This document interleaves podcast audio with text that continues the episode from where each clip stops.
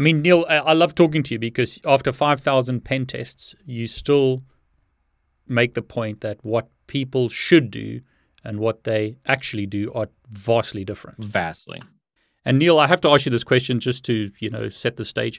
You told me off camera previously. You've done how many pen tests uh, approximately? I've, I've probably done. I've probably done over over thousand, five thousand or so pen tests. I mean, it when you when you five thousand, yeah, yeah. When you look across the, when you look across my time in the military, when you look across the several Fortune 100 companies that I've worked for, when you looked across the the big four consultancies that I've worked with, and Emil, Neal, we can't say this on camera because I mean there's confidentiality mm-hmm. stuff. But you were telling me off camera you did some really scary stuff in the in the NSA. So basically, what we're going to try and do in this video once again is take all that knowledge of mm-hmm. 5,000 mm-hmm. plus pen tests and NSA slash military experience and try and help someone. And let's assume like I'm that person. I'm just yep. starting out. Yeah. So you take us down the path like you've done so well in so many videos and tell me which gear would you recommend I get and how would I approach a practical pen test.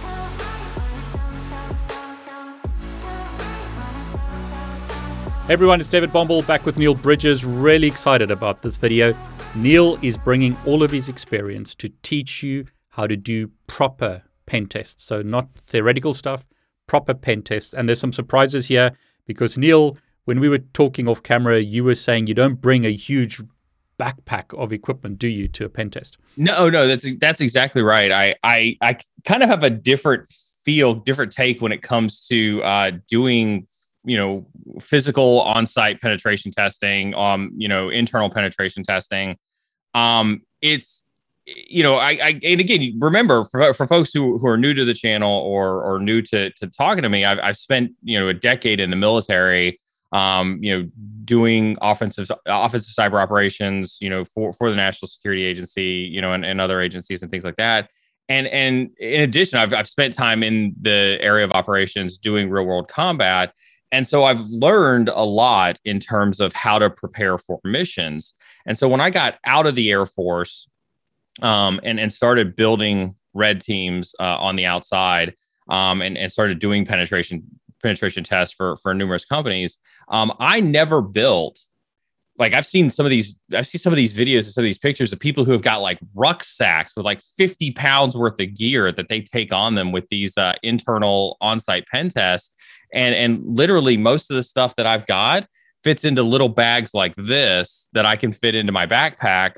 Um, you know, when I when I go do a penetration test. And so I kind of wanted to walk through that methodology that I had um, so that you understood kind of what the thought process was as I go about preparing for an on-site penetration test, and then kind of show off some of the gear um, that I keep in that tiny little bag that has been nothing but incredibly e- effective for me um, in in 99% of the pen tests I've ever done.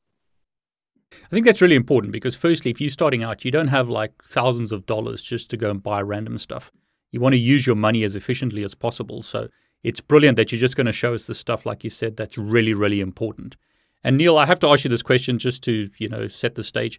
You told me off camera previously. You've done how many pen tests uh, approximately? I've, I've probably done. I've probably done over over thousands, five thousand or so pen tests. I mean, it when you when you five thousand, yeah, yeah. When you look across the, when you look across my time in the military, when you look across the several Fortune 100 companies that I've worked for, when you looked across the the big four consultancies that I've worked with, the MSP that I helped build, um, you know, out of the Midwest, the U.S., um, and even to to date with um, you know, with my my current um, you know, you know, work that I do on the side, um, yeah, I mean, it's it's it's probably in you know up into that area. I mean, it's it's something that I was doing every week, multiple times a week um, for for well over seven uh, seven plus years. So um, yeah, it's it's easily between that or any real world operation. Um, you know, it's it's pretty significant. And Emil, Neal, we can't say this on camera because I mean there's confidentiality mm-hmm. stuff. But you were telling me off camera you did some really scary stuff in the in the NSA. So basically, what we're going to try and do in this video once again is take all that knowledge of mm-hmm. 5,000 plus pen tests and NSA slash military experience and try and help someone. And let's assume like I'm that person. I'm just yep. starting out. Yeah. So you take us down the path like you've done so well in so many videos and tell me which gear would you recommend I get and how would I approach a practical pen test? Absolutely. Take it away, Neal. Absolutely. Yeah, That's right. That's right. This is David. David, here's Neal. Neal, go. Awesome. that's that's what I like. Yeah, that's that's why I talk to you. Go for it. I'm going to ask you the dumb questions because that's, that's right. my role. That's right. That's right. I love it. Um. So so preparation is key. Preparation is key. I can't say that enough. Um. Um. When whether you're whether you're doing an internal pen test, whether you're doing an external pen test, whether you're doing a web app pen test, social engineering, it doesn't really matter. Preparation is key. And so I am a huge, huge fan of um, doing my prep work. Now, that prep work comes in a lot of different uh, forms. Um, specifically in this case, when we talk about what do you bring into your bag when you go for an on site pen test, um, you know the this is where this concept of OSINT or open source intelligence gathering comes into play. Now, David, you and I could do an entire lesson on OSINT um, and go. Yeah, we need to. We need yeah, to. That's yeah. a huge rabbit hole that we can get down into. Um, but you know, when I go to OSINT, a company, um, to do a pen test, um, I read all sorts of stuff like I, I, I pretend like I'm going to be an employee of that company. If they're a public company in the U.S., I read what's known as their 10K, which has all their financial statements, um, understanding how many employees they've got.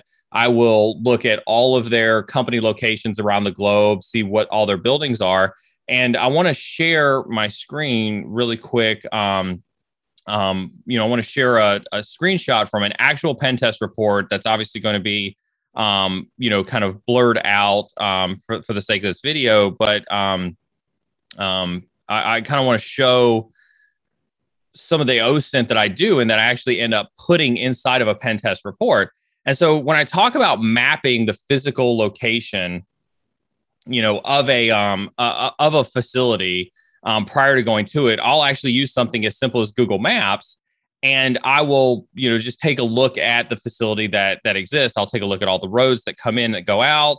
Um, in this particular case, in this particular building that we were mapping for this particular pen test, um, you know, I was able to quickly identify that this was the guard shack. I was able to quickly identify that this was probably some type of smoke pit or some type of um, um, of, of gathering place out there. Um, you know, this was the building. You could kind of see parking is all the way around, which meant that there were multiple doors of of entrance. You can kind of see the loading zone over here based on the location of um, you know, some of the, the the trash cans and things like this. And so getting a feel for this building, understanding what this building layout is, really does kind of give you an give you an idea as to okay, how many people are at this facility? Um, where are some of the points of entry? Entry. This helps you kind of with what we refer to as pretexting, right? Now, sometimes people get confused and they think pretexting in the sense of um, doing like a, a, an email social engineering or a phone social engineering where you're like, oh, am I a credit collector? Am I offering you free,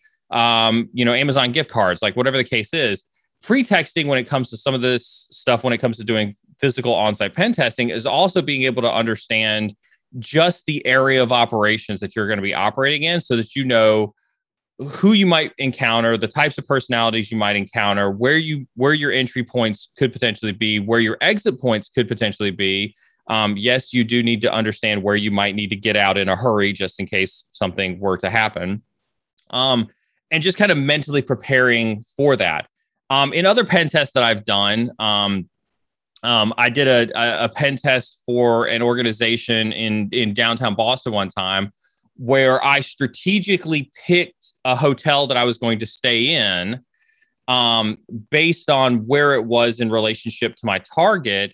And when I got to the hotel, I already knew that they had windows facing the side of my target and I knew that I was going to be doing some form of wireless pen test on that target. And so what I ended up doing was I ended up social engineering the hotel when I got there to get a room that had a window that faced my target. And I did that kind of as part of my pretext, as part of my pre planning for my engagement, because I knew that I would need that window access for any of the wireless type of activity that I would do. And so that that planning piece is incredibly important. And I think that I think that that's something we don't talk enough about in the pen testing space is the amount of planning that you need to do into doing an operation or to do a pen test. And so when you do that type of planning, David, that's how you get to understanding that you don't need a rucksack full of gear to do an on-site pen test. You probably only need a handful of things if you've done your planning appropriately. I actually view that if you took a rucksack full of gear, you haven't done your planning. You're planning for everything when you haven't done proper planning in the first place. Would you, however, like leave a bunch of extra stuff in the back of your car or something like that if you could? Um, depending on how far you had to travel for the engagement, and this gets to the logistics of how you're conducting a pen test engagement, right? If you're um if you're getting on a plane and going somewhere, um, and and weight is an issue, right, during your travels, then you you know can, can kind of take into Neal's kind of top three, right? Good, better, best, right? Good yeah. is if you get if weight's a concern, travel restrictions are a concern. Um, you know, you're already loaded up with laptops and you know everything else that you need you know, you take the minimum with you on the plane. And then obviously you scale up from there. And then yes, you can leave it in the hotel or you can leave it in the um um, you know, in the car um, if you need to. If you're driving to a pen test location, then obviously it makes it a lot easier because then you can throw a whole bunch of stuff in the back of your car. I've never, um, I've never personally run into that. Um, I've never personally run into a scenario where I got to a site um, and I didn't need anything more than an Ethernet cable, like right, like an Ethernet cable goes bad, and I got to go get an Ethernet cable, or I run out of USB dongles, right, and I need to go get a, a USB dongle. That's like the worst case scenario that I've ever encountered. But I've never gotten anywhere and said, "Gosh, I wish I had another uh, uh, Hak5 pineapple. I wish I'd brought my my 50 other that I had at the house." Right, I knew exactly how many I needed to bring. Um, so that's really interesting. After like 5,000 plus pen tests because you did the preparation, you had the right tools for the job. Yeah. Yeah. Yeah. And and and that's that's something I'm a huge fan of is bring the right tools for the right job, right? Know what you're getting into. So I mean, Neal, I mean, I don't know if you wanted to talk more about that, but I'm really keen to see, okay, so what are these yep. tools? Can you give us some examples of like the top and I, I am going to spring a surprise Uh-oh. on you. At, at some point during this, I need to know your top three tools, but because uh, we do everything in three. We do we do so. everything in three. So I've got. I, I wish I had one of those top view cameras because I'd lay out everything that I had here on my desk. Uh, Don't worry, I'll add. I'll add some. All right, good. All right, good. Because I've I've got quite a lot here now. Now everything that I do have here does fit into this bag. I didn't take everything out of this bag, and I'll kind of uh, show some of the. You know, the only thing that I've got left in this bag. Um, is, is are really things like extra cables um, you know, extra extra USB dongles and and things like that. That's really all that's left in the bag, so that people don't be like, oh, well, what else does he have in the bag? It's things like um, it's things like a like a ether, you know, extra Ethernet cable right on a ribbon that you could like pull the. Yeah, it's a Hak5. yeah, yeah, one. It's the Hak5 one. That's that's super yeah. helpful, super useful to to do that. Um, so there's there's that's all that's left in the bag for the most part. It looks like you know Hak5 seem to be, and, and just before we continue, Hak5 is not sponsoring no, this video. So, no, Hak5 is but, not. but we'll have to get some sponsors. But we don't. Hak5 isn't sponsoring this video. It looks like the Hak5 stuff is like a necessity almost because you're using a Hak5 bag. You've already like got one cable that's Hak5. Um, are, are your top tools like Hak5 um, stuff? Or is it, you I'm, I'm, I'll show you some stuff that's not Hak5. There is quite a. Lot. Here's the thing: Hak5 has come a long way over the years. And again, to your point, right? Hak5 is not sponsoring this video. Um, I'm not hawking anything Hak5 related, but I have watched them grow over the years, and I think that they have put together a lot of really good, um, you know, really good tools. And so there will be a lot of Hak5 stuff here. And here's and here's why here's why. And you've done you've done a video on on um the rubber ducky, right? I think yeah. the rubber ducky is is unequivocally a perfect example where Hak5 took something that we all love to do um, and um, and and put it into something that you can buy with a swipe of a credit card and have it delivered to your door in a few weeks, give or take, you know, supply issues and whatnot. Um, and and that's that's genius. That's genius. They're not. They're obviously not the only one, and they there's other vendors out there that have um have, have done some really good stuff and put together some really good hardware. But I definitely give credit to Hak5 for um for for commercializing, you know, commoditizing um some of this physical hardware. And so yeah, I mean, as a as a, a pen tester, as an advocate, 10 of 10 get my support for for making something that I, I as a as a corporate pen tester when I think about the need to go swipe a credit card and buy gear that I can spread out across a pen testing team or that I can have in go bags or that I can, you know, you know, quickly use to do multiple pen tests in an organization? Absolutely. I know um I know the um the pen testing director for a very, very large consulting company.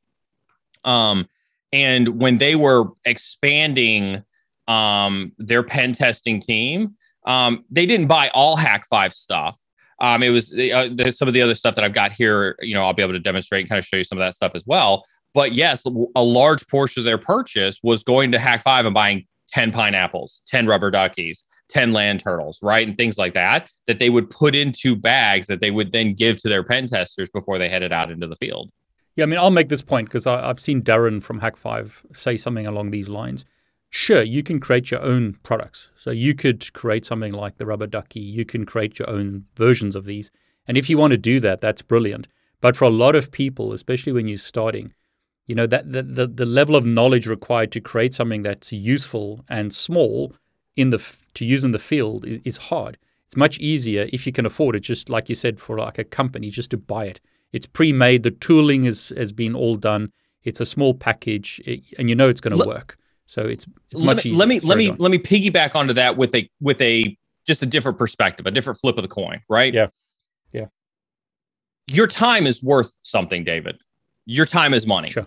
And let's talk about the first tool where that where I can really really articulate that, right? So so the first tool right out of my bag that I carry with me everywhere is a Proxmark. Now this is one of the newer generation Proxmarks. Um, this one's uh, uh, that was probably not going to show very well, right?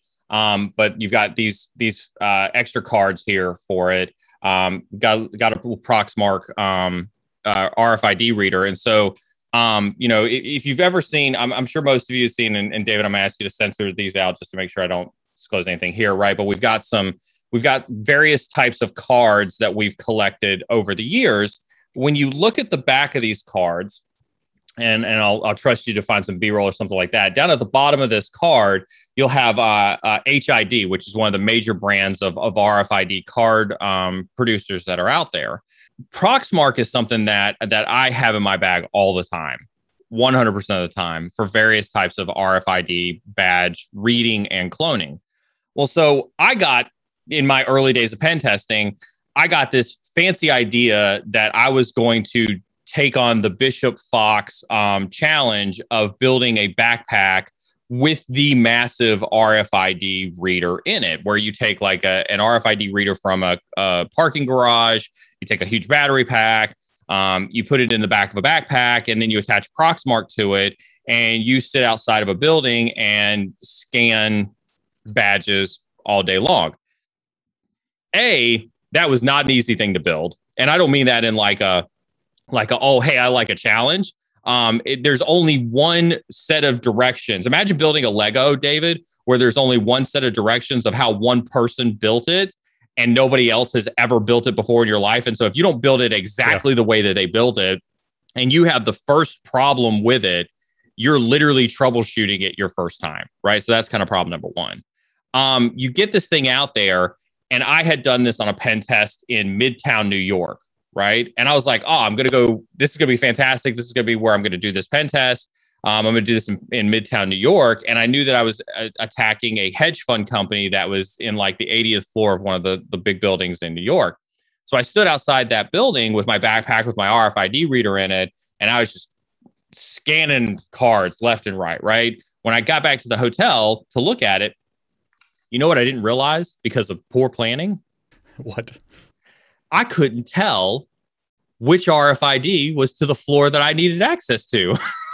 because yeah, I think you mentioned this previously when we spoke about it. You just had numbers. you just right? have numbers. You just have numbers. You know, you know. It's not like you. It's not like when you swipe this card. Or actually, when you swipe this card at a badge reader, right? It's not like it says, "Oh, this is this is person A ABC. They get access to building one, two, three. Um, you know, and boy, they got security clearance level four thousand, right, to do it right? That's just that's not how um sorry, I dropped dropped a piece of equipment. Um right. that's that's a that's just not how those numbers come across. When you swipe that badge, it's literally like a 16, 32, you know, 54 string of numbers.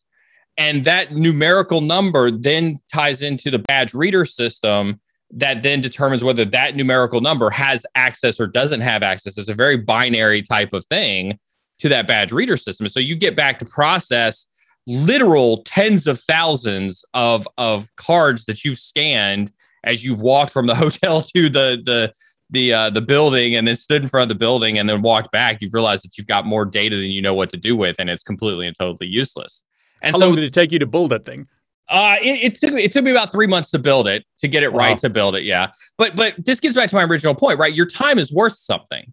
Yeah, your time is worth something, and so when you're conducting a pen test, do you have time to build three months worth of a piece of equipment that seems really really cool on the internet? That seems like a fun, cool project that people built on the internet that legitimately has no practical use whatsoever.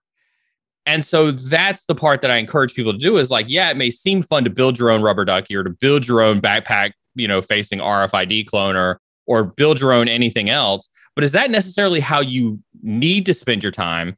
Is that the best use of your time? Um, and is there something else that you could better be doing to hone your trade craft? And that's something you'll hear me talk about as we do more of these videos, David, is honing your trade craft. Building an RFID reader in your backpack doesn't do jack for your trade craft. Yeah. Doesn't do jack for your trade craft. So getting back to that device, the Proxmark uh, device, can you just for people who don't know, because uh, let's assume I know nothing, what does it actually do? Just give us like a 30 second. Absolutely. So um so you would take this Proxmark, so you take this little device like this right here. Um, you would hook it up to uh, you know a laptop. You'd pre-program this one. Uh, you could hook this one up to a battery source so that it would run um, you know kind of in the palm of your hand. Um, and there's a couple different ways you do it. And this is where um, this is where you you have to get into this idea that this doesn't get you access to the building right? This doesn't get you this alone right? Because you can't just simply sit up there and be like hey let me scan your card hey let me scan your card you know that doesn't work like that you've got to have back to our planning, you've got to have what your pretext is. And so if I go back to the example that I used before um, with that one building, um, knowing where the smoke pit was, right? Um, I took uh, I took my backpack, had my laptop in there. I had a USB cable that uh, was coming out of my backpack into a reader like this that I had in my hand, um, and then on um, you'd have the Proxmark software running on it. I stood at the smoke pit, and um, and and it's it's it's really simple, David. It's really simple. I have I have badges around my neck. So obviously I belong to the company because I've got badges around my neck just like everybody else at the company does. So I look just like everybody else there. And so as part of um as part of having badges around my neck and as part of my pretext, I said, "Hey, I'm working with security. We're testing the uh, uh the door locks here on this building. I need to check your badge and make sure that you have the right access levels." And so most employees are like, oh, absolutely, whatever security needs. And so I'll take this in my hand, I'll do like this, I'll nod my head up and down and be like, okay, looks like your badge is good. You should be able to walk, walk into the building now. They'd swipe and get into the building and they'd walk right in. And I've just collected a known good badge by standing outside of the smoke pit. So you, didn't, you weren't at the door. You were just in the smoke pit. Is that just right? in the smoke pit. So if I go back to that picture, just inside of that little covered building, just inside of that smoke pit because the smoke pit typically isn't behind any type of fencing. This is where people are out there chilling anyway. They genuinely want to be left alone. Remember, social engineering is about the psychology with people. And so, you know, they're not on their guard. They're used to communicating and just BSing and talking with folks that are in the smoke pit anyway. And so their guard is down. And so it's really easy to walk up to them with any almost any pretext that you've got and be like, hey, um, you know, I, I, need to I need to swipe your badge because um, we are having some problems with the door uh, the door lock mechanism, and I want to make sure you're not going to have any problems getting back in when you're at the end of your smoke break. Think about it this way: if you're at a place that does manufacturing, um, and um, you've got factory line workers who are taking their smoke break, right? Those those folks are often on very very tight time schedules. Their their managers watch them very very closely to be like, oh, you go take a 10 minute smoke break, but then you got to come right back in. Right. And so they don't want to be yeah. bothered with having to not be able to get back in the building. And so thinking like that goes, okay, my pretext is going to be, hey, I don't want you to get locked out of the building. I need to double check your badge because we're having issues with the badge reader system. Um, can I check it real quick and make sure everything's okay? Yeah, absolutely. Boom. Now you've just you've specifically targeted somebody and you specifically recorded your badge. Now what happens is um, on your laptop, man, dropping all sorts of crap these days. This is, I got a desk full of stuff here. So now on your laptop, you've taken the unique number of this badge and you've recorded it on your laptop. Um, you can now go back to your car, car, and you can take one of your cloner cards, which these guys usually give you some type of cloner card. You can get these pretty cheap on on eBay, and then you can do a uh, basically a um, uh, a process whereby you take that number that you just recorded here, use the Proxmark software, write that number to this type of card, and now you have your own card that you can use to swipe to get into the building anytime you want. So that's how that would be how I would do it is I would go out there, I'd social engineer a bunch of people, get their cards, and then I would take their card, clone it, and use that to get into the front door. And so now you think about this from a pen testing perspective, we want to be able to tell the story on the report that we cloned a badge and then we walked right in the front door with a badge of our own, walked right past security at the front door and got into your building through cloning a badge.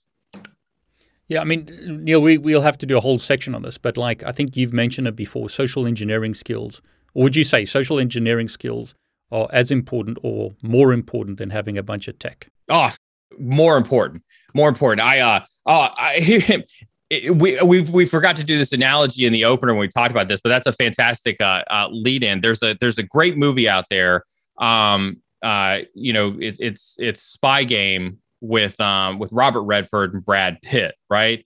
And uh, there's a section of the clip of the movie. Um, you know, Brad Pitt is this uh, this aspiring CIA agent. He's thinking he's going to be all James Bondy, 007 ish. You know, he's going to have gadgets and twisty watches and all this other stuff when he when he comes out of this thing. Robert Redford being the seasoned, you know, expert at the CIA. So, um, um, you know, Robert Redford says at one point in time to his uh, to his trainee, he goes, "To technology changes all the time, um, and that's fine. Um, oftentimes, all you need is uh, is is a, a, a stick or a pack of chewing gum um, and a smile to get into most places, right? And and that's that truly is what I think the core of pen testing is. It's like all this tech is fantastic, but at some point in time, you're going to need some social engineering skills to use most of this tech on an on-site pen test. Otherwise, listen, when you do an on-site pen test, if you walk in the front door and you're talking to security and you're like, "Hey, I'm here to do an on-site pen test. Uh, can I see your director of cybersecurity?" And they come up there and they walk you around the building, and be like, "Hi, this is Neal. He's here to do an on-site pen test. Hi, this this is Neal. He's here to test our on-site security." Um, you know, and then I sit down there and I'm like, "Cool. I'm going to take this device. I'm going to plug it into the back of your computer." and you know it's going to give me a shell out to the to the whole world you anybody who's ever had to debrief a non-technical person is going to go well that would never happen. So this test is completely invalid. Yeah. Yeah. Right? And and i think that that's what people forget is like tech is fantastic but the non-technical person is going to be like you would never get access to my facility to be able to use that tech. And so this test is completely and totally invalid. And so by social engineering your way into that building and building it into building that into your statement of work, um, you show to them that not only can you social engineer your way into the building to use said tech, this is exactly why a holistic security prin- you know, principle and, and methodology is incredibly important. So I would I back to your original question, social engineering is ridiculously important. Yeah, I mean, it's all about like convincing people to do something that they shouldn't do. We should, um, we should, we should. There's a concept called the pyramid of pain, and it's it's oftentimes referred to when it comes to cyber defense. But on on the pen testing side, physical access is king, right? When I get access to your card, when I clone your badge card, when I clone your badges, and I can get physical access to your building, I can do anything I want to do. Period. Dot. Right um, that is like you're going to get domain admin when you get physical access. I probably shouldn't say that. There's no definitive answer to whether you get domain admin, but your chances of getting domain admin or getting to your your your your crown jewels, getting to whatever your objective of that pen test, pen test is, is up exponentially when you get physical access to it, right? Um, and so all these tools are fun if you can get physical access. Um, but if you can't get physical access, then all these tools are pretty much useless. So I mean, the first tool that you showed us was like how do you get past the door. What's the next tool that? What's your next tool? Absolutely. So let's let's put this off to the side here. So we're in the door. We're in the facility. Um, we have a lot more at our disposal once we get in, obviously. Now, once you get in, let's go back to methodology, right? Because I want to, I also want to make sure that we're teaching people what what mind space that they need to be in when they get past the door, right? Yeah. So, um, I showed you the picture of doing your reconnaissance. You know what the building looks like on the outside. It's very, very rare that you're going to be able to find pictures of what the building looks like on the inside. Maybe you'll find it on social media. Maybe you'll find it on LinkedIn. Maybe you'll find it on um, some of these community spaces. Maybe you will, maybe you won't. It is it is totally a mixed bag as to whether you you'll find what the inside of the building looks like. And so you have to instinctively know in your head, um, you know, types of things that you're looking for when you get in there. So put yourself in the mindset. Again, remember, pen testing is about thinking like a hacker, right? Thinking like a criminal. Um, you walk in that door you need to have it in your head that you're going to get caught.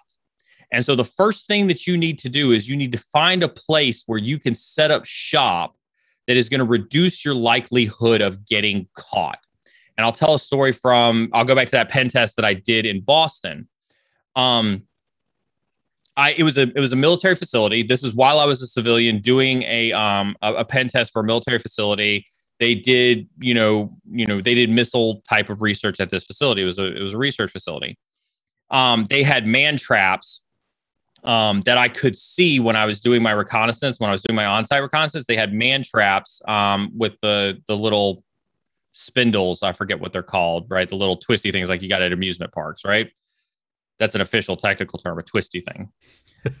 Um I didn't know what was past that right? But i knew that i needed to go somewhere. I knew that it was a it was an eight story building so i knew there were elevators somewhere. And i knew that if i if i triggered an alarm at the beginning of the entrance i needed to get to an elevator or to some stairs and i needed to put some distance between me and the front desk and so when i got to the other side of that turnstile that's what it was turnstile when i got to the other side of that turnstile my immediate thought was where are the elevators and I and and it lo- it worked out for me because um, in this particular pen test, um, I noticed that there was a pressure plate on the turnstiles, and what they were recording was as you swiped your badge, you stepped on the pressure plate, and that's how they knew that one badge equals one person turned the turnstile. Well, me, my method for getting into that building was I was going to fake swipe a badge, push the turnstile forward, and step over the pressure plate. Well, I did that. It actually triggered an alarm, but there were enough people going through the turnstiles that I was able to rush to the elevator bank. And it was one of those, if you've ever been in a big building where the elevator is constantly open and closed, you don't have to push a button and wait for it. I was immediately able to walk into an elevator as the door was closing, get into the elevator, and ride my way up to the eighth floor. But it's about having that mentality that says, all right, where do I go next once I'm inside? You got to be thinking about that move two or three steps ahead. So I got in the elevator, I headed upstairs, and this is where we talk about what do we do next. Now we have a lot at our disposal about what we can do next. First thing that you that that I typically want to do is I want to look for a network port that I can plug into, right? I want to I want to I want to go straight for the jugular, right? Physical access first. Um, and so I'm looking for a network port that I can walk into. And so um, it may seem it may seem crazy, but I've mentioned this before. When you this is going to floor your your your viewership so much. Make sure you've got a network adapter for your laptop. this this needs to be in your bag. Make sure that you have a network adapter for your laptop because I have indeed been on a pen test where I have gotten in and realized that I have no way to connect to the network.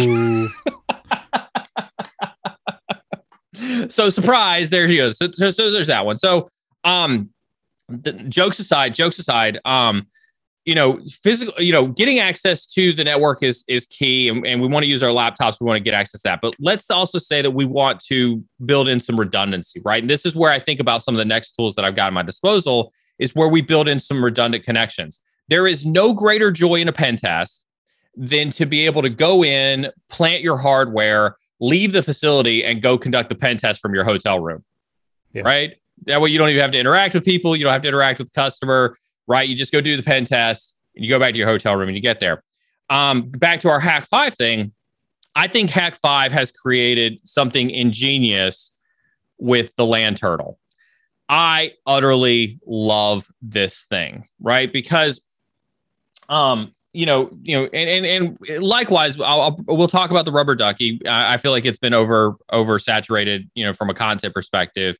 Um, but but I'll give it its nod. But this is also why I love the LAN Turtle. Again, this doesn't come through as a removable storage, and so most computers, DLP systems, data loss prevention systems that prevent you from plugging in a USB thumb drive recognize this as a as an HID or human interface device. And what this does is this actually installs itself as um, a, an HID, typically a keyboard or a mouse or something like this, that you plug into the back of the computer, and then you plug an Ethernet port or uh, the Ethernet cable that was naturally into that desktop into the back of this thing. Now, what you can do with this, this is actually completely capable, um, just like the rubber ducky is, of having a, a Meterpreter reverse shell programmed into it. And so when you plug it in and it gets power and you've got an Ethernet cable plugged into it, it will automatically call out to the C2 infrastructure, the command and control infrastructure that you have set up in your pre planning for the engagement. Yeah. Um, so that immediately you get access to a computer, you plug this in, you plug an Ethernet cable in, and you should have a C2 shell hanging out waiting for you uh, on your infrastructure, ready for you to do your internal pen test in, in the form of a Meterpreter shell. So would you rather plug directly into a network switch like using a Shark Jack, or would you rather use the LAN turtle and plug it in the back of a computer? A back of the computer is going to be easier for you to find, right? If you think yeah. about most buildings, uh, a switch is usually in a com closet. And um, you know, your most com closets are locked. You know, we've gotten really, really good about teaching, you know, building security that most com closets are generally locked. I'm not going to say all of them, but most of them are generally locked it's real easy for you to bump into a um, conference room where you've got a computer that's running the conference room business, right? Whether it's projecting stuff, whether it's you know, um, you know, there for presentations, whether it's there for you know somebody to work in, whatever the case is. So you can bump into a conference room and have access to a computer right there. And so this is really easy for you to have access to a computer. Um, back pre-COVID, um, it's probably still the same same in a post COVID world now, but but definitely pre COVID, right? Um, where there were a lot of desktops in most corporate environments. Nobody's going to see this in the back of a computer, right? And so you can pop into a cubicle, pop into an office real quick, get down on all four, get down on your hands and knees, get underneath the desk, do some quick shimmying on the back of a computer, and nobody will ever see this at all. Versus like on the side of a laptop, this is pretty obvious on the side of a laptop. Yeah. Um, and and so this is this has got a much much higher success rate when you're talking physical access to a location. Um, you know, because it's easier to get access to a desktop.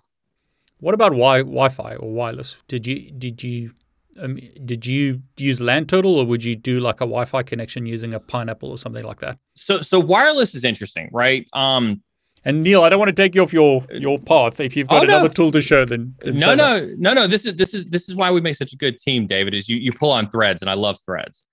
Um, so so wireless, I have a lot of things in my bag. Let me kind of walk through what I keep in my bag for wireless, and then I'll walk you through some use cases. Okay. And hope have you got a, like a real world example you can show us? Yeah, I've got tons of real world examples. I got some. I got I got one you're gonna love. I got one you're gonna love. This go this go the audience. So let's start with the smallest, right? Because because form factor is everything, right? Um, super easy, super easy wireless card. It's a it's a TP Link, um, whiskey November seven two two November, right? Yeah. Super easy. This plugs into your laptop um, super easy wireless card for you to plug into your laptop, right? So if you think about, um, you know, uh, you know, also something else that you could plug into a, a, desktop computer to give it instantaneous wireless access. This is something that you can plug into a desktop computer that you've got on site, instantly turn a wired computer into a wireless computer pretty easily. Um, something you can use in your laptop um, if you need to connect to wireless pretty easily. So I always recommend in my bag, always keep one of these tiny little TP links. Super, super resourceful.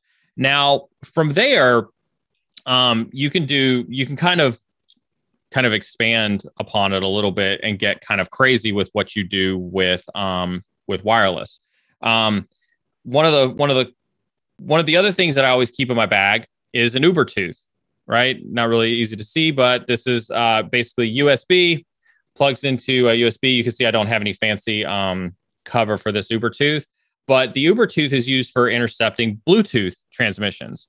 Um, and so if you think about uh, some uh, IoT devices that you've got in some manufacturing sites, I've done a lot of IoT hacking um, uh, through my career. So Bluetooth is huge for that. Um, uh, you know, early, early days of cell phones. Um, I, I, say that jokingly, um, obviously, but Bluetooth was a fun thing to do. Um, intercepting Bluetooth keyboards. Uh, some of the older Bluetooth keyboards you could intercept as well and sniff keystrokes with the Ubertooth. Um, so definitely on the wireless spectrum, uh, I do keep an Ubertooth in the bag. Um, I also keep one of these. Now this is this is a little bit on the overkill side, right? It's a HackRF One from Great Scott Gadgets. Um, these things are awesome, but this is definitively like taking a bazooka to a knife fight, right? Type of thing. this thing is is very overkill. I will keep one of these in my bag um, just this is this is one of the few just in case items, and and the only reason I keep this one in my bag as a just in case item is because it is tiny enough. When you take this antenna off, take this antenna off. When you look at that, it's pretty easy to fit that into a bag, so it doesn't take up a whole lot of real estate. So this will be one that I take um, that I kind of take with me as well. And plus, um, you know, you can use like some extended uh, antennas so like I'll I'll use like a like an extended antenna like this um, to try to increase my range of something like this. So I've I've used this uh, to listen in on um, uh, radio communications with security guards. Right when you think about some of those cheap Motorola um, uh, two way radios that they use, you can use like the HackRF One to listen into those security transmissions so that you know whether whether they're they're looking for you or not. And then, of course, we've got everybody's favorite, right, which is the Hak5 Pineapple. Right now, this is um, one of their latest models, so it's much bigger than uh, you know some of their earlier versions. Um, but I definitely take one of these with me in the bag. And then on the smaller scale, right, if if um if the HackRF One is the big version, there's a tiny version of the SDR so both these are fall into the category of software defined radio. HackRF One being kind of like the bazooka, this being more like the uh, the the scalpel, right? Um, this one does receive only, whereas this one allows you to transmit. Which don't do this at home because it is against the U.S.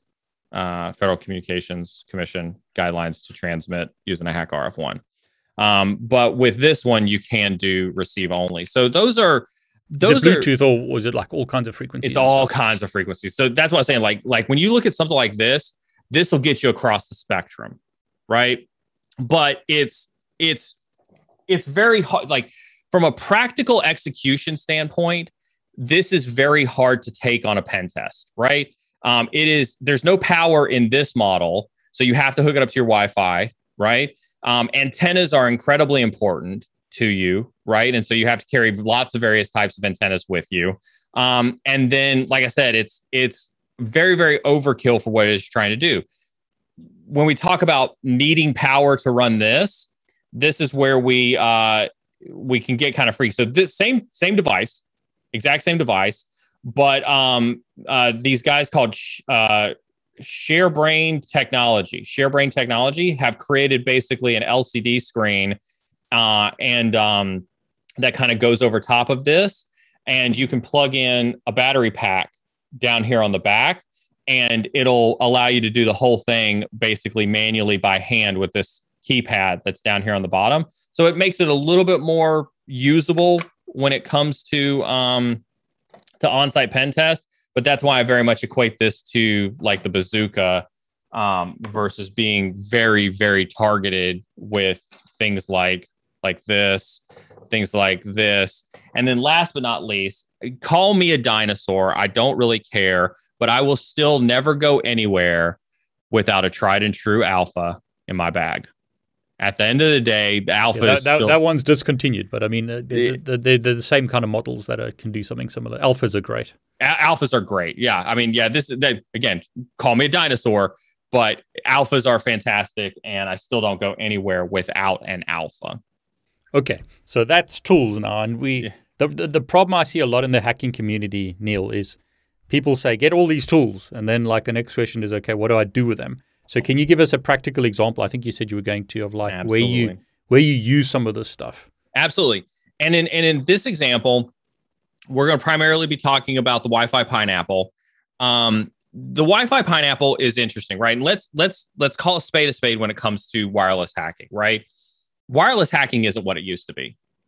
Right, right. There, there aren't nine million companies out there running around with with WEP anymore, right? Yeah. Um, it's it's you know, wireless hacking was the thing um, that everybody wanted to do back when it was easy, but it's not easy now, right? Um, organizations have gotten better, technology's gotten better. Um, heck, even your home routers have gotten better when it comes to to you know randomizing you know long string passwords for your your PSK uh, on your home router, right? And but I so will still I will still say users use dumb passwords. users do use dumb passwords. But I agree um, with you. It's much harder. Yeah. it's much much harder now and so like the, this old tried true methodology where you're like oh i'm just going to come in with an Alfa. I'll set up wi-fi or something like that and and or or, or um, um aircrack ng or anything like that. And i'm just going to sniff especially corporate wireless passwords. Yeah, corporate, yeah. good luck. Good you're Yeah. wasting your time. Like here's here's what this was and this was when i when i made this switch this was 2016 when i made this switch i actually stopped charging clients separately for wireless pen test. I stopped charging clients separately for because it's it's you realize that a wireless pen test and, and this is this is why this is this is probably more of a conversation we'd have on my stream david uh, when we talk about real conversations with real people right? But I've seen people charge 10, 15, 20, 30, 40, 50,000 dollars for a wireless pen test where they literally spend 15 to 20 minutes unpacking all of their gear only to find out that it's completely hardened up from a wireless perspective. Right? Wow. and corporations would would pay that because we've set a standard in the pen testing industry that a wireless pen test is its own separate pen test. It requires so much work, and that's just we've we have bamboozled companies with that. and so- so, So, so, go on, sorry. so sorry, small tangent, small tangent. No, I think it's Neal. What I love about talking to you is you you making it real because you know we got to we got to make it real because if someone wants to do this, they want the best knowledge and the best equipment. So I, I appreciate you, you know, Yeah. saying exactly how you feel. yeah, There's very few people that can say they've done five thousand plus pen tests. So you know, let's help the next generation take all your experience and knowledge and you know from day one know Yeah. what to do. So so getting back to getting back to what you said earlier about how important is social engineering, right? I started reframing all of my wireless pen tests just to be an extension of social engineering, right? And so when you think about wireless in organizations, let's pick on a hospital, just because I think hospitals are um, easy targets, especially on the wireless side, right? Um, you can you can use a pineapple for social engineering through karma attacks. Um, if we can do a whole section on karma attacks, but basically it's it's this rogue access point. Um, your your cell phones, your laptops, right? Every time you connect to one of those free Wi-Fi things at the airport, it stores that SSID and it will constantly beacon out and look for that SSID ad infinitum. If you never remove that SSID from your phone or from your, your laptop, it'll look for that SSID ad infinitum. And so you can use something like a, a Wi-Fi pineapple doing a karma attack. Um, and what'll happen is it'll literally sit inside of an organization um, and it will basically be listening for all of those devices that are like, "Hey, I'm looking for AT&T Wireless. Are you AT&T Wireless?" And it will respond and be like, "Yes, I am AT&T Wireless." And then you can set up a captive portal uh, on the Wi-Fi Pineapple um, to make it look like. And again, if we were to pick on a hospital, make it look like the hospital's. Hey, if you want to access our free Wi-Fi, um, you need to log into this captive portal with your Google email address or your Hotmail email address or your Outlook email address, whatever the case is. Um, and um and, and we will get you access to that. And so that's where you know I'll usually take like a hotspot like this, right? So it's like a mobile hotspot. It connects to Wi-Fi or it con- connects to cellular and provides you with a Wi-Fi signal. I'll double sided sticky tape that to like the top of my Wi Fi pineapple like that. And I'll stick this inside of an organization with a karma attack and I'll harvest usernames and passwords all day long. Now, listen, that's when you think about that, you have to ask yourself is that a wireless attack or is that a social engineering attack? Because it matters when you go to write up your report. It is a wireless attack because if you've got like a Meraki or something like that that should be detecting rogue access points, this is effectively acting like a rogue access point in your organization, and you should have some type of uh, identi- identification and detection mechanism in your wireless corporate wireless environment to detect rogue access points to use these um, uh, to use these types of attacks. And so it's still a wireless attack, but you're using social engineering to facilitate the attack. And so that's how you have to start changing that methodology in your head is you're still attacking the wireless. It's still on the corporate side a wireless mitigation technique, but you're using social engineering to target the wireless systems and break into the wireless systems. Now I've got another one, another example for you as well, David. This one I've actually got visual visual yummies to kind of show you as well. Good. I like that. Um, so, so this one actually did happen in a hospital. Um, that's why I use this one as an example. You can obviously tell this is an older model um, of a Wi-Fi pineapple that I had, but I had found um, I had done my pretext, I had done my recon on the hospital. I'd walked into the hospital and I'd found that they had an entire wing of this hospital that was under construction. I had found an abandoned office, and this is me taking a picture showing that I had found the abandoned office. This was my back, my backpack in here you can see that in here they had wireless jacks. Um, so obviously, one of the first things that I talk about, right, when I talk about getting access to a location, is to check those physical jacks to see if those physical jacks have port security enabled on them. Ninety nine point nine percent of the companies don't have port security enabled on the switches because it's an administrative nightmare. Uh, you know, to enable port security and have to disable it every time somebody wants to move a computer around. So I found a jack like this inside of this office, and I set up my Wi-Fi Pineapple um, uh, inside of uh, inside of that office um, and set it next to a window. And I just set it up in there basically as a Wi-Fi repeater. And what I then did in this little red circle up here, this is the parking garage. This was the parking garage. And so I drove my rental car up there to the top of that parking garage, David, and I connected to my Wi-Fi access point. I was using the, the Pineapple as a Wi-Fi access point, and you can kind of see that this that I've got highlighted down here was my access point that I had set up in here. I was able to connect to it and have access to the corporate network using a Wi Fi pineapple right from the parking garage. But uh, you, the thing that strikes me always with with what you're saying, Neal, is it's always social engineering. You had to yeah. get your way into that building somehow. Yeah. And then you were able to plant something in the building that gave you remote access, whether it's a a remote shell from a LAN Turtle, whether it's a Wi-Fi pine- pineapple that you piggybacking off, or whether you're doing something, it's always you get into the building somehow. That is correct. And That's you make sure people don't try and put you in jail. we can I can I got I got stories for that too. I got stories for that too. But it is, listen, on the pyramid of pain, at the very tippy top, physical access is king. If you gain physical access to your target, if you gain this is why um this is why when we talk about uh uh hotel maid attacks right on diplomat computers um you know uh you know who are overseas right right yeah. once you have that physical laptop in hand then you can do some of those uh uh you know cold boot attacks and things like that on computers to try to defeat um, you know, you know, physical disk encryption and password lockouts and things like that, because physical access is king physical pen test, right? The hardest part of any, the hardest part of any on-site pen test where you know you have to social engineer your way in is the social engineering your way in. There are so many tools that you have at your disposal once you get inside the door, and they're all 100% effective in in most cases that I've seen.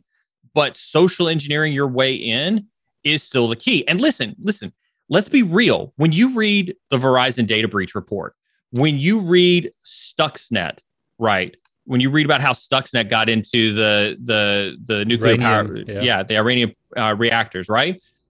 When you read how that stuff happens, it all sources from social engineering. It happens. Yeah. And so it is it is the vector. It's why ransomware is so successful today is because they can get somebody to click on an email. They listen, you know they arrested somebody. They arrested somebody who was working at the Tesla factory in Nevada because they found some hackers who were trying to bribe somebody into taking a USB into the Tesla factory to install ransomware on Tesla. Yeah. Yeah. It's not sophisticated. Like, I love the fact that we use that I'm an ex NSA hacker on all of our promotions. But when you look at anything that I look, I can tell you definitively, I tell you definitively, a lot of the hacks that we used were either because we had human from the CIA give us passwords, we intercepted passwords, we cracked weak passwords, or we had human from the CIA install a thumb drive for us. Like we had when I was there, when I was there, we had 12 zero days. And they were like in in 19 levels of locked vaults, vaults and, and special access programs and things like that that think think the the worst of the worst that was when you pulled out a zero day at your disposal. But that is the same thing that cyber criminals use on us on a day-to-day basis. It's the same thing that state-sponsored actors use us on a day-to-day basis I think we've seen more zero days used in the last 24 months, and I would probably attribute that to uh, COVID because there hasn't been as much opportunity for humans, you know, as as as much as there would be. But we've seen more zero days used in the last 24 months than I think I ever saw my entire time working in the military. Uh, Neal, I just want to get the term human human interaction, yeah. Human intelligence, human, intelligence, human intelligence, yeah, human intelligence. Um, if if I uh, a real world example, not from the military. Um, I did a pen test uh, for a collections company. Um, in the U.S., for for those who need some history, right? In the U.S., we have these these companies that literally make money. Um, if you're uh, American Express or Visa or Mastercard, somewhere like that, and you're behind on paying your credit card bill, we'll turn over that to a collections agency, and then that collections agency will call you and pester you until the day that you die to get that money from you. Um, I did a pen test on one of those organizations one time, um, and we wanted to test how susceptible the employees were uh, to bribery, social engineering, human intelligence. And so I did that. I gave, I gave, went out to the smoke pit. See, the, the, trend here when it comes to smoke. Yeah, pits. I was going to say there's a recurring theme here. yeah. Don't smoke. Yeah, go out smoking. To the, go out to the smoke pit right? And i literally i took a i took a hundred dollars of petty cash out from the company. We knew we were going to do this right? I took a hundred dollars out and i literally put a hundred dollars in one hand and a usb in another hand. And i went out to the smoke pit and i found one person who was out there by themselves not in a crowd of people so there was no social stigma or anything like that. And i said how'd you like a hundred dollars? Of course they looked at me funny. They were like well boy what's in it for me? And i said if you take this thumb drive in plug it into your computer I'll give you a hundred dollars. I gave them the hundred dollars, gave them the thumb drive. They went in, they plugged in the thumb drive, gave me access to their network for a hundred dollars. In their own computer. In their own computer. Mad. Right? For a hundred bucks. For a hundred wow. bucks. It will happen. It will happen. And you see it now. Ransomware operators today are offering people percentage of share of the ransomware that they get from a company to install their ransomware social engineering is key. It happens. It is the way that people are getting into networks. And so, yes, back to your original point. I'll, I'll show you. I'll show you another one. I took the. I did this exact same approach. This was a little bit more brazen. Um, uh, I uh, I took my laptop um, into uh, in, into the hospital that, that I was testing at the time, and I sat down at a computer that I saw was empty and pretended to be help desk working on the computer. Um, at one point in time, I I used a I used a tool to disrupt network traffic on that local switch that I was at, which I knew was going to disrupt the traffic of the people around me. Um, and at one point in time, I came out and said, "Hey, um, excuse me, um, are you having trouble gaining access to the network for any reason. And and this individual was like, yes, yes, as a matter of fact, I am. I said, huh.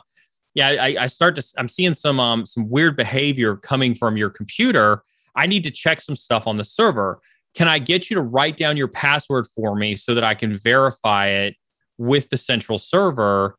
And I'll let you know if there's something I can do to fix it. And I kid you not, this individual, as you can see at this screenshot, literally took a post it note, wrote their ID down, and wrote their password down on a post it note and handed it to me. I was already in the building. I had a laptop. I sat down at a computer and I started working. The levels of trust that I had just by physically being there meant that I was authorized to ask her, him or her for that information. Well, furthermore, we can continue to go on uh, through this report. This was another case. You can see on the back side of this wall, there was a conference room. And you can kind of see on the right hand side here, I had physical access to this. You can see here, I had my Alfa out at the time. Uh, was uh, uh, was was doing some uh, some wireless testing in this particular location, um, and I proceeded to uh, social engineer my way into this office. And then I noticed that this conference room wasn't being used, and so I took my trusty pineapple, put my trusty pineapple up into the window, plugged it into the LAN jack, went right back out there to the parking lot, and proceeded to hack the entire organization from the parking lot with my trusty pineapple. And at every single one of these engagements, every single one of these engagements, employees were encouraged encouraged that if they saw anything suspicious, they should report it to the IT help desk.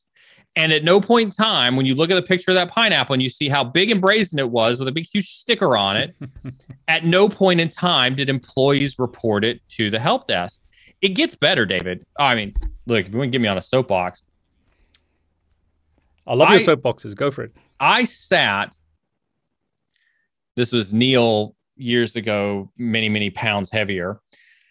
This is Neal sitting in the cafe of a hospital. And I, I, wish that I'd gotten the person to take the picture, but obviously it was hard to convince somebody to take the picture of all of my suspi- suspicious activities. But I did want to have um, uh, somebody take my picture in the cafe. And so I asked a random stranger to take my picture in the cafe so that I could show my mom of me sitting in the cafe. But over here on the right hand side, you can kind of see I've got all my hacking gear all my my Wi-Fi uh, hacking stuff plugged into the side of my laptop. Um, there is a Wi-Fi pineapple that is plugged into an Ethernet jack over here behind the port. There is a security guard directly behind me, and I'm sitting here with Hacker on my laptop, and nobody. You're hacking, for cha- you're, you're hacking for charity, so you're okay. But I'm okay, right? Nobody at no point in time, not this security guard behind me or any other patron of this cafe is watching me in this hospital. And you can see from these pictures, this is a pretty busy hospital. Says anything to me, not even ask me what I'm doing. People naturally assume that once you're inside the building, you are trusted. This is where we get into that security concept where once you're on the inside, you're trusted. That's why all these tools are fantastic. All these tools are great, right? We could talk about all these tools all day long. They're all awesome, right? And they all do great things. That's because they're all trusted once you're on the inside, once you're physically on the inside. And this is why, like, going circling this all the way back around, David, as to why we don't carry a rucksack with 50 pounds of gear on an on site pen test is because the organization trusts this device and so, why do I need 50 pounds of gear when I can do most of my work with just a handful of devices? Yeah. Are there any other devices that you've got that you think are really good, or have you covered what you what you would take with you? I, have covered. I've covered uh, the devices that I think are key. Obviously, you should care, carry spares of things like. Again, this is another Hak5 device. It's a little mini switch right right here that allows you to um, to have access to that you know, again, I always carry, I always encourage folks to take extras, right, of cables and antennas. Um, I carry, you know, you can see I've got an unopened rubber ducky here, right, because I always carry an extra just in case, you know, one breaks on you, right? There are there are things like that that I always encourage folks to carry. But in terms of core critical, you know, equipment, something for wireless. In my case, it's a uh, it's a Hak5 Pineapple. Uh, take uh, something like a hotspot that you can use for you know uh, you know getting access to the outside world. M- pretty much everything that is Hak5 related. So LAN Turtle, Rubber Ducky. Um, um, we we also have the um, we also have the uh, uh, uh, the Bash Bunny here. Bash Bunny? Yeah, the Bash Bunny.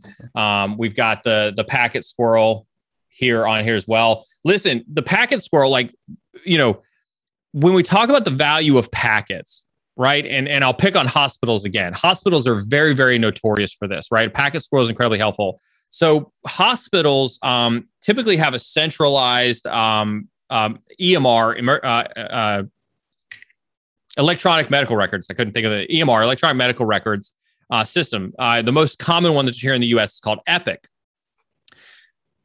An MRI machine that takes your MRI data has to send it to the EMR system, in this case, Epic. Believe it or not, that transmission is 100% unencrypted. They send your PII unencrypted across the wire because they there's no standardization between somebody's MRI machine and the Epic system. And so that protocol is vastly unencrypted when it sends those medical records. And so I've definitively used um, tools like the Bash Bunny. Um, I've used um, uh, just packet intercepts on like uh, uh, uh a Meterpreter shell to basically intercept raw packets and pull PII directly off the wire in a hospital through the Bash Bunny. So Bash Bunny is huge for things like that. Um, Ubertooth for Bluetooth. Um, uh, where's my Proxmark? I set my Proxmark down. I can't find my Proxmark now. There it is. Proxmark, right? Those would be the tools that I think are critically important that you have in your bag and they will they're they're your Swiss Army knives. They will help you through 95% of the scenarios that you will ever encounter in most modern pen test. Okay, Neal. So I want to. I come from a networking background, so I'm going to push you on the networking side. Yeah. Go for it. A, a lot of people, when I create videos, say the networking stuff is not important. They want to do like weird other stuff. But every example you've given me is like a networking example. Yeah. You're trying to connect to a network and then get remote access to the network. Yeah. So it sounds to me that networking is extremely important. Is that right? Networking is incredibly important. And listen, so so for, for I know we talk about my cyber side pretty extensively, but when I joined the Air Force in 2003, um, one of the first certs that I got in the Air Force was CCNA back in 2003. Yeah. Um, and and so when I came out of CCNA, um, I was like, networks are awesome and they are impenetrable, and everybody designs networks exactly like they're supposed to, the way they teach you in CCNA. Exactly. Everybody, everywhere, every network. Of, of course, no one, no one uses dynamic trunking protocol or anything like that. ah, VLANs, VLANs. Listen, here's hold on, real quick. This is going to hurt some of your networking students right here hold on. VLANs are the coolest thing in the world. VLANs are the coolest thing in the world. You know what most network administrators in most corporate environments use networking for? To extend their switch. yeah. They use VLANs. They use VLANs that way they don't have to buy 50 more switches. yep. They don't do they don't do proper VLAN routing. They don't add ACLs in between their VLANs. They don't do any type of VLAN isolation. It's like port security, right?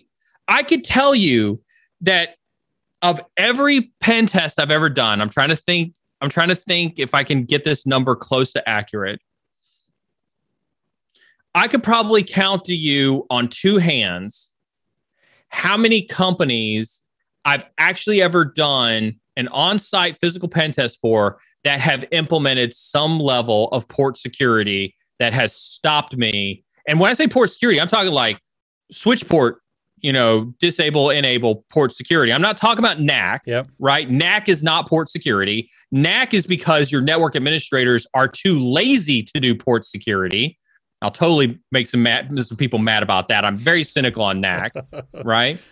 Um, and and so yeah, I could probably count on ten on two hands how many companies I've actually ever seen do true port level port security out there because it's too complicated because it's an administrative nightmare just like VLANing just like doing inter VLAN routing and just like doing ACLs on VLANs and so even something like like listen I've seen people not Cain and Abel. Listen Cain and Abel to date is still the only tool that does true remote desktop protocol man in the middle how are you going to bash something that you can sit on a switch with network administrators and truly intercept their RDP traffic because you know that they don't have an internal CA. You know that they're going to accept that self signed certificate and you're going to be able to intercept those RDP credentials right there off the bat with a tool that runs Yeah, I in mean- Windows that's well over 15 years old. I mean, Neal, I, love talking to you because after 5,000 pen tests, you still make the point that what people should do and what they actually do are vastly different. vastly.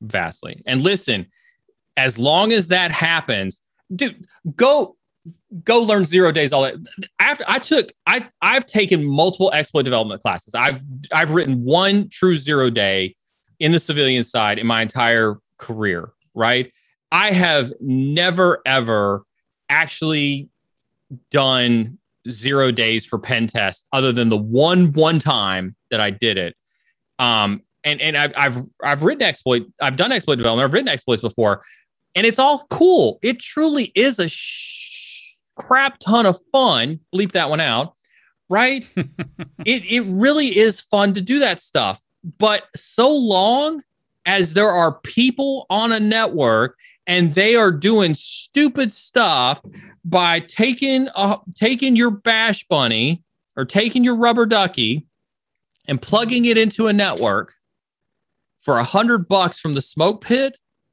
your time is better spent focusing on where the weaknesses are. Yeah, I love it. Neal, I really want to thank you for sharing, you know, not just techie stuff, but like real world stuff and your and your wisdom because after so many pen tests and so much experience, you know, people I think get um, get enamored by the shiny objects. They the shiny objects grab the attention and they forget that's not where it's at.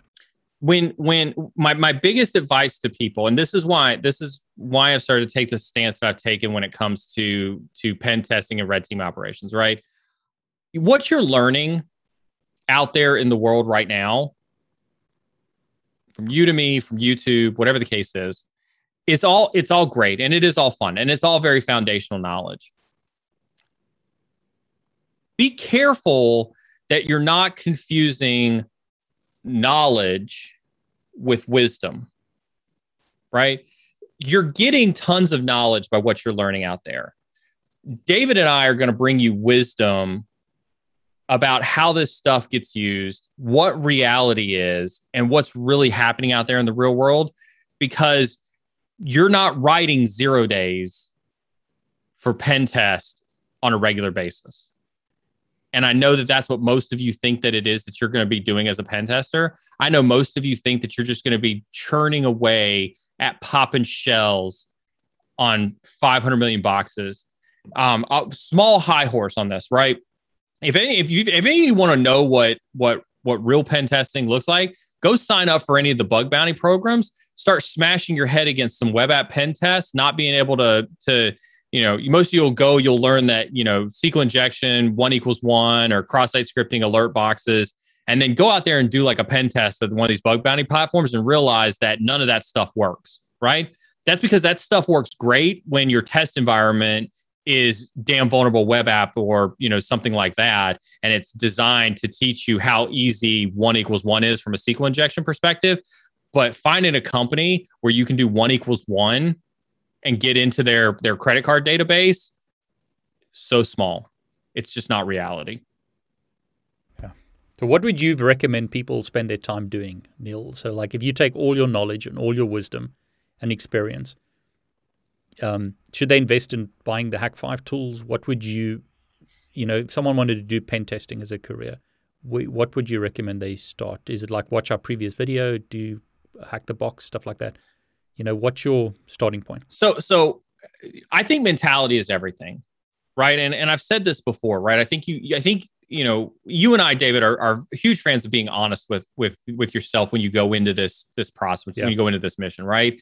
And so I'm not trying to discourage you from going to Udemy, or I'm not trying to discourage you from going to YouTube. I'm not trying to discourage you from you know one course or another or anything else like that right? That's not the goal. The goal is to be honest with yourself right? And realize that on the pyramid of of things that you need to learn you're definitely down here on the foundational knowledge right? You're getting a ton of knowledge and i want you to get a ton of knowledge. I think there's a lot of valuable knowledge. We've covered in numerous videos david where i think you can get some of the best knowledge that is that is out there right? And so i'd encourage everybody to look at your videos come to my streams. You know there's lots of great knowledge that's out there. There are things that and and you know again let's call a spade a spade right? You know when you're done with knowledge and you're looking for wisdom when you're looking for practical you know you know experiences there's no substitute for tenure right? David you've been you've been in this business for 30 years? Way too long. Way too long, way too long. right? I've been in this business for, for for over 20 years right? Right? There are some people out there who are teaching on udemy and this isn't a bash against udemy and i think some of those instructors are fantastic from a knowledge perspective but they're they're barely in the pen testing space. They've been doing it for a year.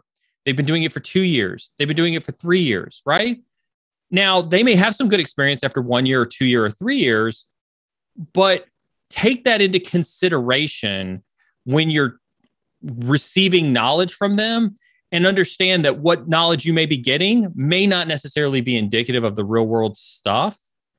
And that's what i would encourage you to look at is is weigh the knowledge against their bona fides and say okay how does this actually work in the real world so neal the biggest problem is there's not a lot of that out there so i'm going to expect you to create some courses or something don't uh so don't can, you know, you know, you, you give give give you can give your give your audience a teaser, uh, you know, but I think there's some cool things that, that you and I are going to do that's coming. That's right. I mean, it's um, the problem is, the problem is, there are not that many Neal Bridges around, um, and there's not that many people that are willing to share what they know. Yeah. Um, so yeah, Neal, no pressure, but you better you better get cracking because I, we need you to share that wisdom every week, David, you and I, every week. Let's let's share some wisdom. Let's share some wisdom. Great, Neal. We better wrap it up. Thanks so much. Not a problem.